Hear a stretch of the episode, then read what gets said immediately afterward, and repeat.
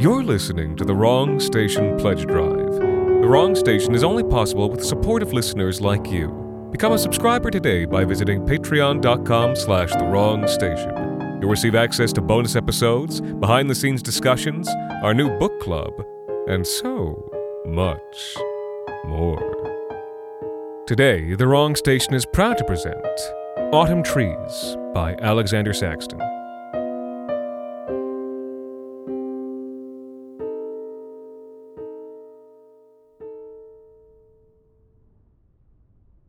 From early on in its use, Greenhouse 12 had been nicknamed the Brown House because all the so called plants inside were espaliered Homo sapiens, each one bound and pruned from a fetus into the desired shape. You could stand at the raised catwalk along the south wall and look out upon row upon row upon row of them, like a dead orchard stretching into a vague distance underneath the arching roof of gray, translucent plastic. Jack worked there as a sort of arborist. After shifts, he and his coworkers would sit outside on old wooden pallets stacked up on the grass, drinking lukewarm bottles of 3FG and talking about how they got there. The story always seemed to be the same. Went to school for restorative agriculture, or zoology, or veterinary medicine, and graduated to find the market wasn't kind in the types of world saving jobs you wanted to do. But Astorium was always hiring. Here's how you made an espalier. Start with a sperm and egg cell, usually cloned. Allow fertilization to happen in a neutral, gel like medium. Allow cells to divide solely along preordained channels. Surgically redistribute cardiac, neural, skeletal, and alveolar tissue while still preformed and plastic. Saturate with nutrient until it achieves a weight of roughly 7 pounds, and then deliver into incubation tent surgically intubate and infistulate, then feed and water until it grows large enough to provide useful organs and tissue, usually about 18 months. Why grow organs this way instead of in a lab?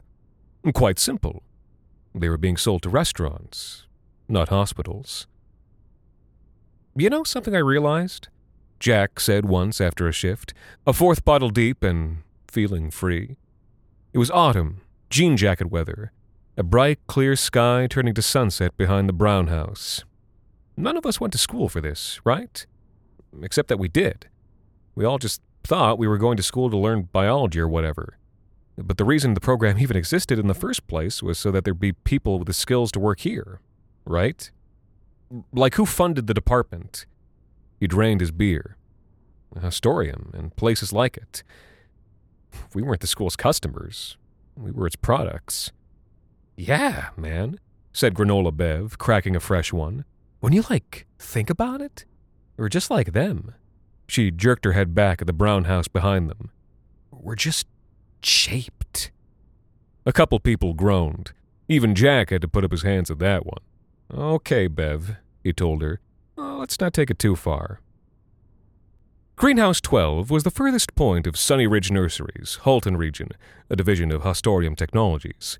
It sat about 50 meters north of Greenhouse 11 and perpendicular to it, with its north end overlooking the green tangle of the Credit River Valley. The valley, once a haven to local flora, was now an overgrown tangle of invasive species Norway maple, buckthorn, garlic mustard, Japanese knotweed, biting flies that hounded you well past the first frost. Nobody had used the old trails back there in years, and even if they had, they would have stopped when Greenhouse 12 started keeping its huge, reeking compost bin out back. As a result, the only time anyone ever set foot behind Greenhouse 12 was when they had to wrestle the crackling, papery old sticks of a dead espalier out through the cloud of stink and flies that surrounded the bin there, to toss them wetly inside and then make a hasty retreat. This often ended up being Jack's job, because he often ended up forgetting to chip in for beer. Which is how he happened to be behind Greenhouse 12 that autumn twilight, with the sky peach and dim and the chill wind rustling through brown leaves all the way along the Credit Valley. Jack, slightly buzzed, was dragging a pair of dying espalier out to the back dumpster, which he'd forgotten to do before clocking out and cracking his first after work beer. The two old things left a thin trail of blood and watery shit in the chalky dust. They were awkward to drag, and he kept dropping them. They made a clattering sound each time they fell, and the sound put your teeth on edge. He was already regretting not taking two separate trips by the time he rounded the back of the building, and the whole force of the stench hit him and he wasn't able to cover his nose. It had been a warm day before the sun started to dip. The smell was especially fecund. The flies which pattered against his skin and denim were especially thick. It was all he could do to stop himself from swallowing any as he heaved the first one, and then the other old bag of espaliered bones up over the dumpster's edge to land with something between a thud and a splash and a metallic clunk on the other side. He wasn't in the best of shape, and even in that heavy, buzzing air, he had to stop to catch his breath, which was when the wind came up. Normally, he would have already been scrambling back around the building in search of cleaner smelling air.